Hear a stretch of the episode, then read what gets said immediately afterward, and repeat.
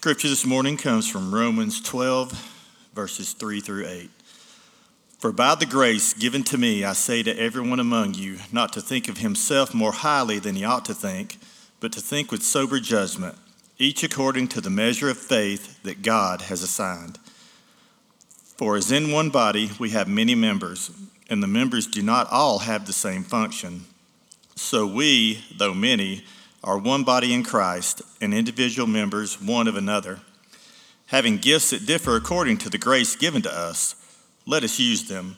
If prophecy, in proportion to our faith, if service, in our serving, the one who teaches, in his teaching, the one who exhorts, in his exhortation, the one who contributes, in generosity, the one who leads, with zeal, the one who does acts of mercy, with cheerfulness.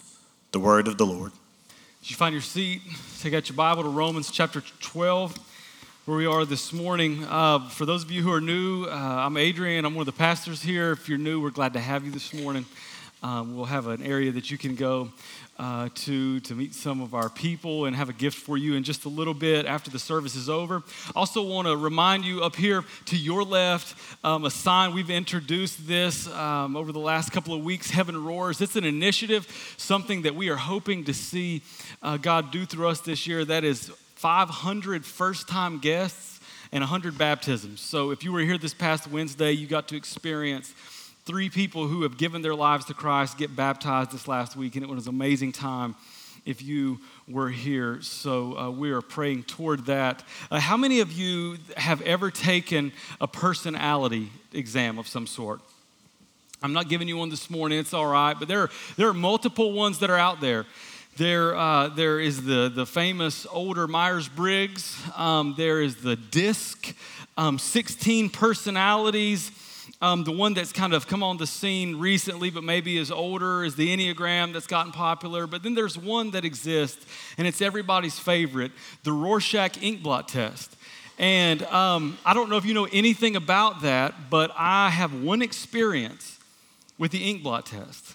I was in third grade, and uh, I was I was asked to um, to to go to an office of somebody at Old Fort Elementary, and when I did, um, they were testing me for AG. That was academically gifted, so I knew they were wrong right off the bat. And they were testing me for AG, and I go in there, and I thought I was going to take a math exam, English. I didn't know what was going to happen. The guy sits down, older gentleman, and he he has these cards, and he he pulls out this card and he shows it to me, and he, and he says, "What do you see?" Um, well, I couldn't understand him well. For one, I don't know if he had an accent. I can't remember exactly. Uh, but uh, third grade, he definitely didn't have an Old Fort accent, so I couldn't understand that. And he, he said, What do you see? I said, I see a flower. And he said, he said, No, what do you see? So I thought for a second, I see a blooming flower. He said, No. I mean, I mean, like his, his voice, his voice agitated. What do you see? All right, so I, I was, I was perplexed. I was racking my brain. I, I was looking at it. Remember this? And I was looking at it and I said, hmm, I'm sorry, but I, I see a flower. And he puts it down and he says, No, it's a bat.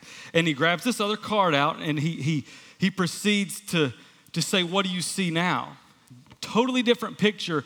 And between being a little bit uneasy that this man was getting so frustrated over a stupid card and my facetious sense of third grade sarcasm when he shows me the next card that is drastically different. What do I call it? A bat.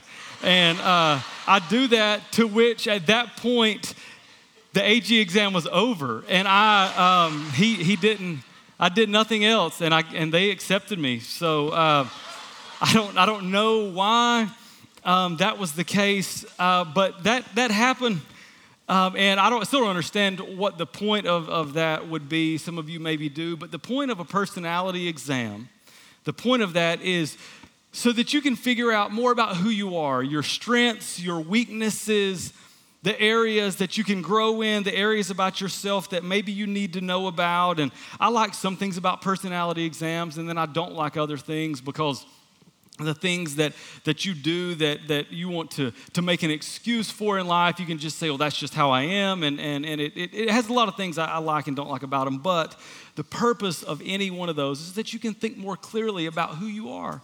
You can think clearly about yourself, and maybe you can think clearly about others.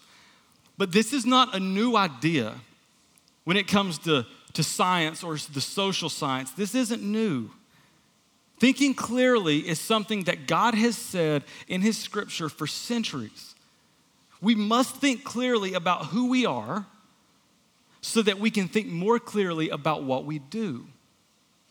We must think clearly about who we are. Every person in the room this morning who knows Jesus and is a Christ follower are called to think clearly about who you are so that you can think clearly about what you're supposed to do.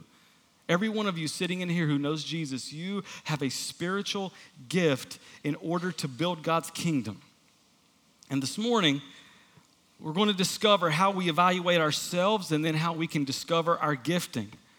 I'm not going to give you a personality exam. I'm going to open up the Bible for us and declare what God has said. And just a heads up, this sermon is a bit more on the teaching side. It, it's, it's, uh, we're going to be diving into some rich material. So I just want to let you know that. The book of Romans is broken up into two major parts. Romans 1 through 11 is all about what it means to be justified by Christ, what it means to be a Christian, how we come to faith in Jesus. It's almost a systematic theology of the Christian uh, worldview. And then Romans 12 through 16 paints a very clear picture of how we are to live as Christians. Practically speaking, how are we to live? And we're in a sermon series right now about what it means to be a disciple of Jesus, how we can become a, a disciple of Jesus. And we say here at Grace that there are four things. Our discipleship process have four facets in that, and that is that someone discover God, they belong to community, primarily through life groups, they serve, and then they go everywhere else. And this morning, we're going to be looking at what it means to serve faithfully. In order to think clearly and serve faithfully, we're going to see what we must do. So, the first truth this morning is this you got to think clearly about yourself. In verse 3, Paul says, But to think with sober judgment. He sets up his argument to say that you must think clearly. He uses the word think twice in just a few verses because he wants his readers to understand that in order to, to know yourself and your giftings, you must think clearly about who you are. Well, in order to think clearly about who you are, we have to look back at Romans 12, 1 and 2, the verses preceding it. They'll be on the screen. We didn't read those, but I want to share them with you. Romans 12, 1 and 2 says, I appeal to you, therefore, brothers, by the mercies of God, to present your bodies as a living sacrifice, holy and acceptable to God, which is your spiritual worship. Do not be conformed to the world, but be transformed by the renewal of your mind, that by testing you may discern what the will of God is, what is good and acceptable and perfect. These two verses could be two sermons, but I'm going to sum them up in a couple of ways. Verse 1 says, You need to present yourself for spiritual worship. When you hear spiritual worship, don't think hands raised singing. That word literally means service. You present yourself to God to serve. And how do you do that? Romans 12, 2, by having a transformed mind. Paul says, Your mind needs to be renewed so that you can learn what is good and acceptable. He says that we serve God most clearly when we have a transformed mind. The only way that you can see yourself most clearly is by seeing yourself as God sees you right? When we evaluate ourselves based on our own perspective, we're going to see some things and we're going to elevate those and we're going to see certain things about our life and we're going to say it's no big deal. God sees us clearly, so the best way we can see ourselves is through the lens of God's Word. Having a transformed mind allows us to see ourselves as God does with nothing to offer Him, yet so full of value.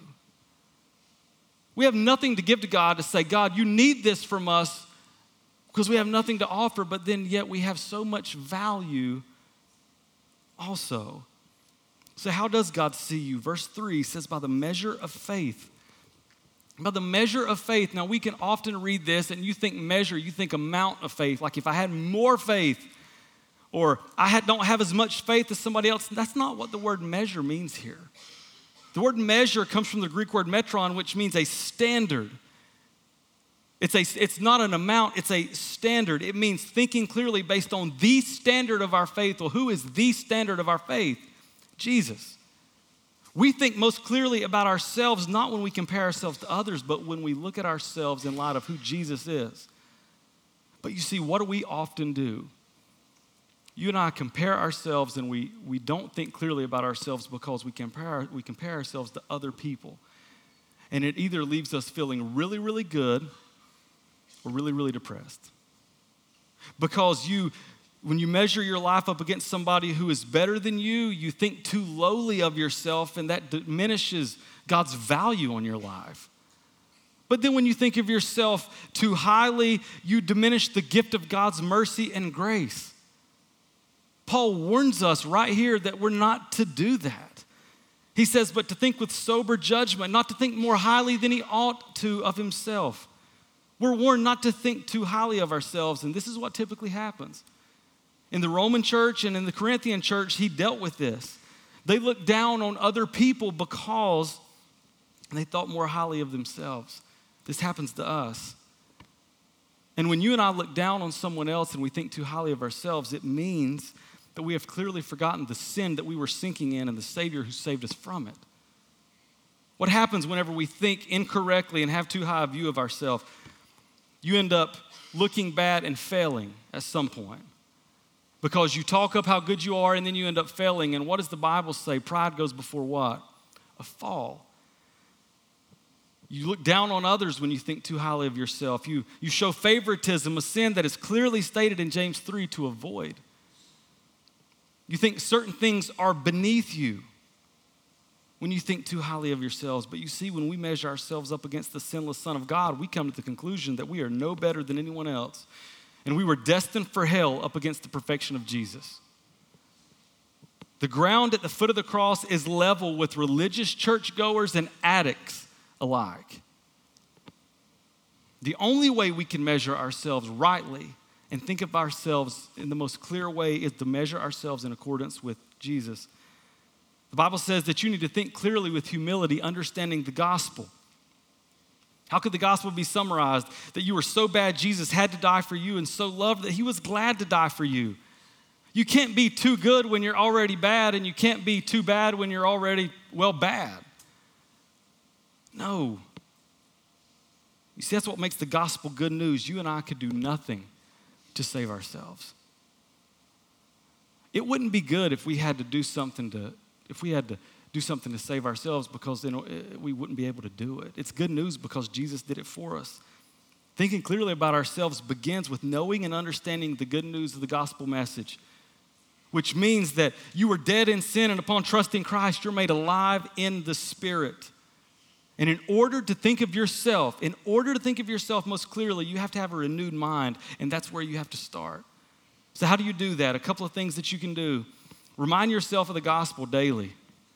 Remind yourself, here's what I mean. Here's a, a, phrase that summarizes it. In Christ, there's nothing I've done that can make him love me more, and nothing I could do that will make him love me less. When that truth gets into your heart, you realize, you know what? I don't have anything to prove to God today because I could prove nothing. God loves me anyway. You get into the Word. That's the second thing. Paul says you got to have a renewed mind. Well, the way we have a renewed mind is through discerning and discovering God's word. Since it is perfect, it is inerrant, it is infallible, and it will lead us in no wrong direction, we have a renewed mind from his word. And the third one, many of you have already done this, but we still have plenty of these available in next steps. Take the spiritual health assessment.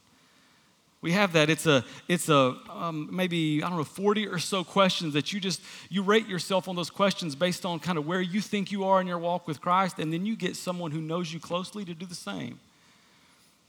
Those are three clear next steps to think clearly about yourself. The next thing we need to think clearly about is one another or, or others. We need to think clearly about others. Paul's favorite analogy of the church is the human body, and for good reason. It works. That analogy works perfectly. Paul says in verse 4 For as one body we have many members, and the members do not all have the same function. Though many, we are one body and individually members of one another. Our body has different parts for different uses. Eyes are meant to see and ears to hear. You, you don't want your mouth to try to listen. That's what you tell your kids. You have, you have two what?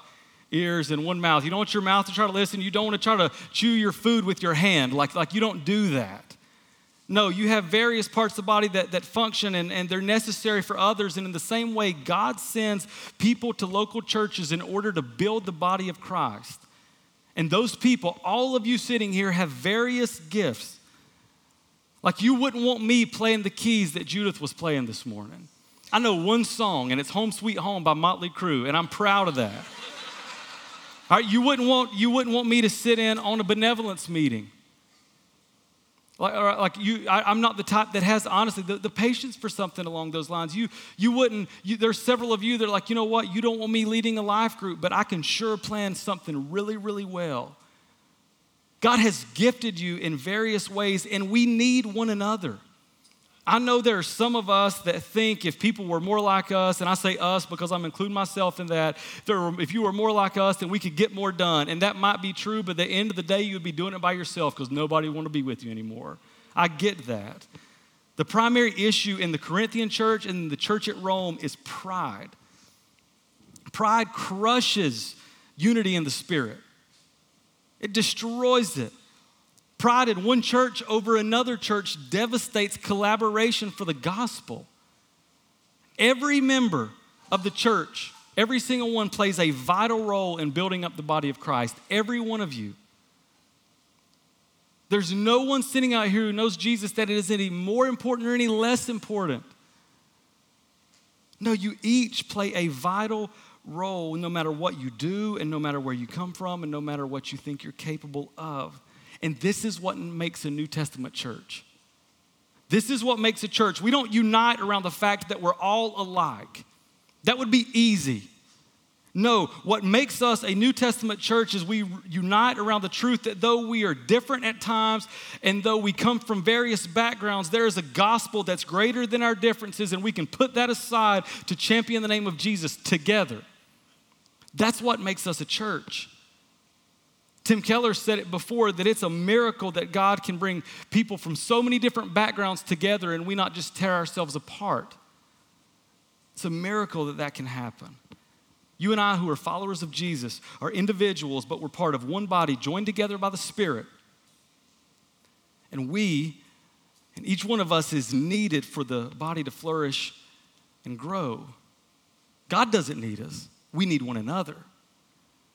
Here's the next thing, it's the last one. Think clearly about your gifts. As members of one body, we all have different functions, Paul says, and, and the ways we're gifted, God has given you. Those in the room who know Christ, you, you are gifted. Every single person in here who knows Jesus is gifted in some way that God has given you. But it seems that when we get to the idea of spiritual gifts, many of us who've been around church for any length of time, we, we automatically think of those ones that are very supernatural tongues, healing, and prophecy. That's where our mind goes. And in some contexts, those gifts are focused on entirely too much, and in other contexts, those gifts aren't even talked about. Yet in Romans, Paul spends most of his time writing toward practical gifts that there's hardly any debate over how these are to be used. Paul, under the inspiration of the Holy Spirit, tells you to think clearly about your gifts. And in doing so, you're not attempting to be someone else or something that you're not. You're being exactly who God has made you. And there's a, a word here that's highly important that God has assigned you to be. Look at the end of verse 3. He says, The measure of faith that God has assigned. You in this room right now, that's the key word. God has gifted you exactly how He's gifted you. This takes away all pretense and pride. If God has given you the gift you have, you can't take credit for it and you can't complain about it. Right? 1 Corinthians 7 17 says, Only let each person lead the life that the Lord has assigned to him and to which God has called him. This is a, a key statement here. Only you can do what God has called only you to do. Only you can. God has assigned your gift. Don't wish you had been gifted in another way because God doesn't mess up. However, God's created you and however you can use that spiritual gifting, if you think, man, I wish I could be more like this, you're wishing that God had done something better. Well, God does nothing worse, He only does things right. So if you're gifted in some capacity, I know you might say, Adrian, you don't understand. I do something and somebody else does something the same and they just happen to be better at it than me. That may be true. That may be true, but you're needed. We need you. God doesn't need you, but we need you to build the body of Christ nonetheless. I rely on many of you in this congregation heavily. People that I talk to, people that encourage me, people that I share things that are going on in my life. Like, if I did not have you, I would not be the same.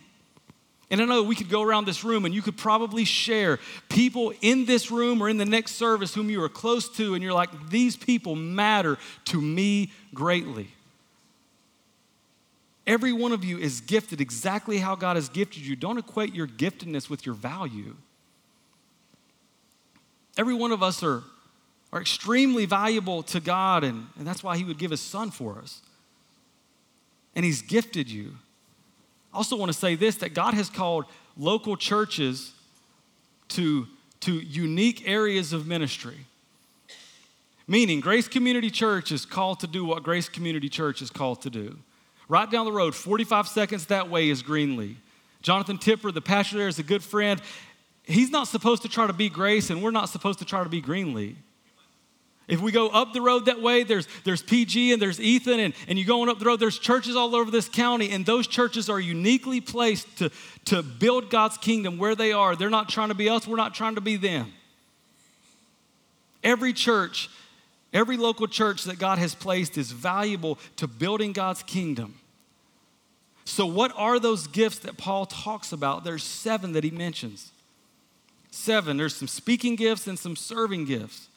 And I'm going to walk through each of them quickly. I don't want you to think seven of them, like, oh my gosh. I'm going to walk through them pretty quickly, and I'm going to point out a next step at the very end. But before I keep going, I want to clarify something that every Christian in the room, if you're a follower of Jesus, you're called to serve in some capacity. If you're in here and you know Jesus, I know you may have an ability that goes one direction, somebody has an ability that goes another direction, you're called to serve. That's not from me, that's from God's word. You're called to do so. I know that and also, when we look at these gifts, you're, I don't want you to look at all of them and say, yeah, I have that one, I have that one, I have that one. Chances are there's very few of you that have all seven. Like there's probably one or two of you out there that are just that gifted in some capacity. But every one of us has one of these in some way, so I'm going to go through them quickly. Prophecy.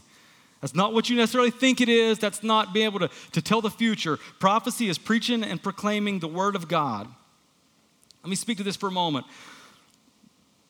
This is boldly declaring what God has said in His Word and opening it up for people. I nor any other preacher of God's Word has anything to add to this book. We have nothing else that, I, that, that we're going to come up here and say, hey, let me tell you something that God has revealed to me that's not already in here. Understand that. Prophecy is boldly proclaiming the Word of God. The church is built on the proclamation of the Word of God. That by no means makes any preacher any better or any, any more important. On the contrary, we're servants of the people. However, the correct proclamation of God's Word is essential for a healthy church. And if you feel called to the ministry of the Word, if you're in this room and, and, and you're like, you know what, I've sensed for some time, as I did years ago, that I, feel maybe called to, to preach or proclaim God's word, we want to know about it. Like we desire that. If you do, let us know, please. Prophecy, that's preaching and proclaiming the word of God. The next one is service. That's willing to do whatever to help another believer. Literally, that's what that means. You're just, you're like, you know what? I want to help. I don't care what direction it is, I just want to help. This literally means you care for them and, and do something for someone. The third one is teaching. This is practically applying God's word for Christian living. Some people are masterful at this, right? You listen to them um, and, and you're like, my life is different now because they opened up the scripture in such a way that I can apply it so clearly to my life. There are a couple of primary ways at this church that you can do that. That's life group leading and that's teaching and equip you which actually start tonight. Our, our Equip You classes start tonight. And if you're a parent, you have to do this also. You have to apply God's word and, and sometimes God's wrath to, to, your, to your kids. But someone who loves and is able to apply God's word is someone who is, is teaching. Here's the next one exhortation. This means boldly encouraging other believers. That's what it is. Some people naturally have this. Like, you don't realize you have it, but everybody else around you realizes you have it. You're an encourager. You can speak truth. You can even speak hard truth, and it's received well. You can say something strong, and, and it's taken softly. That's exhortation. Contributes. This is the, one of the last few. Generously giving above and beyond what's expected. The, the, the Greek word for, for this actually has two meanings when we're talking about generously. It means what you would think willingly, and then it also means free of mixed motives. You, you give because you love to. You give because you love to. The second to last one is lead. You're able to wield influence toward the mission of God. Some people can do this. You just you you have to have a gift like you naturally can lead people toward accomplishing something for the mission of the church. And the last one is mercy. This is lovingly caring for those in need. And I just want to say for a second that, that this is not something. There most people who have this gift from, from my experience, like you can sit in a room with somebody who is struggling and battling, and, and you can empathize so, so, so well. The word that's used here is cheerfulness. Some people have a heart for the down and outers and really love caring for them. Full transparency, I want to I wanna share with you. Several years ago, I took our spiritual uh, gifts inventory, the one that's on our website.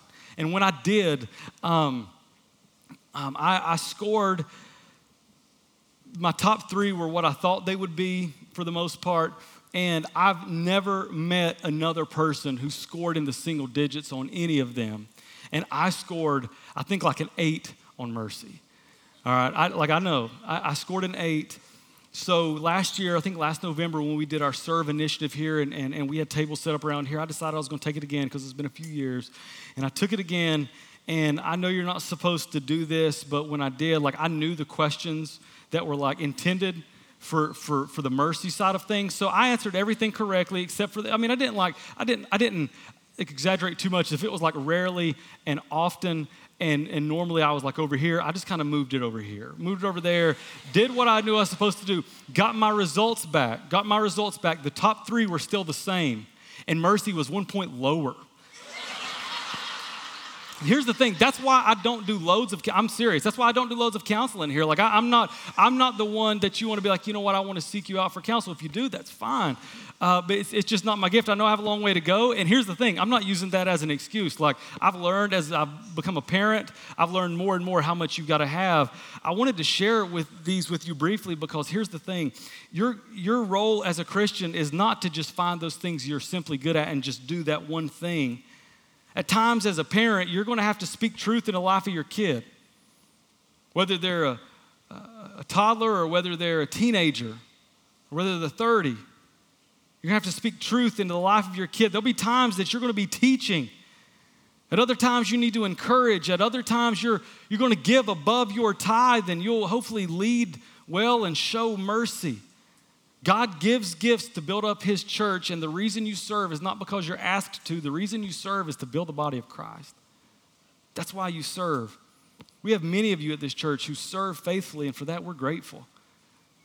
I mean, this our church accomplishes its mission because of you.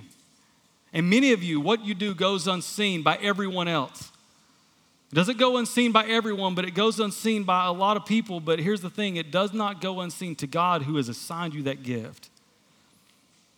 However, if you're in this room this morning and you're a Christian, I'm talking you're a follower of Jesus, you're a disciple of Christ, and you're sitting on the sidelines, it's imperative that you begin to serve because God has gifted you to serve how He's gifted you to build up the body of Christ.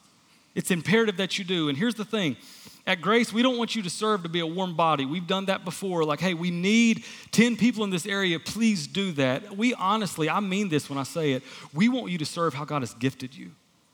Because in the way that God has gifted you is how you're going to do your part in building the kingdom of God.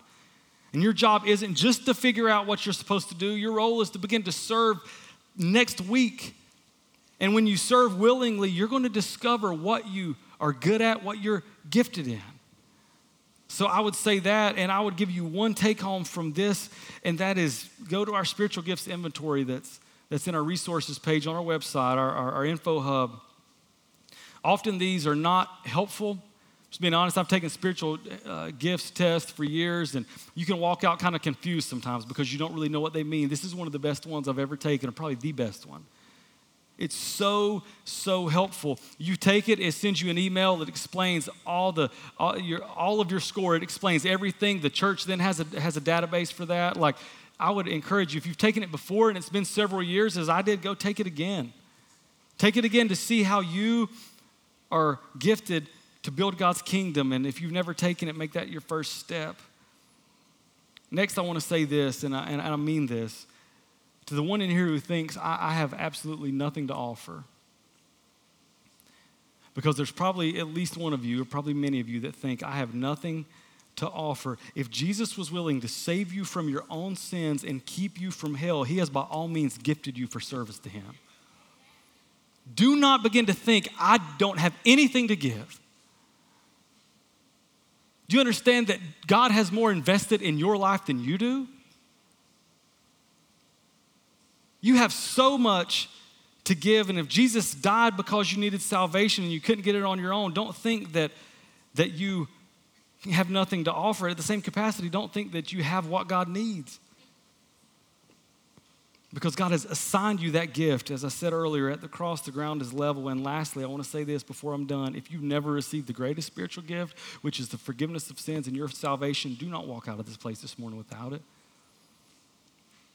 It would be it would be horrible for you to think, I want to discover how I'm gifted and yet don't even know the giver of the gift.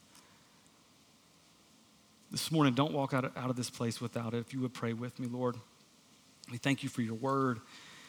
We thank you for your, your gospel, which saves us, Lord, which keeps us, guides us, and God, I pray this morning uh, for renewed minds for all of us in this room, for renewed minds as we think more clearly about ourselves, for renewed minds as we think more clearly about others, and as we think clearly about our gifts. Lord, you have gifted us.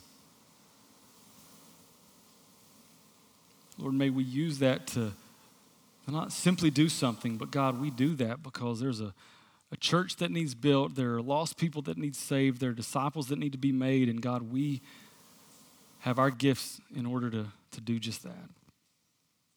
Lord, by your spirit and by your power, we'll accomplish what you've called us to do. Just to make disciples, to see families flourish, to see lost people come to faith in you, Jesus. And I pray this morning as, as we go from this place, I, I pray that the people sitting in this room would would be renewed by your word, would remind themselves of the gospel, Lord, and then discover where they can best serve. Jesus, in your name we pray. Amen.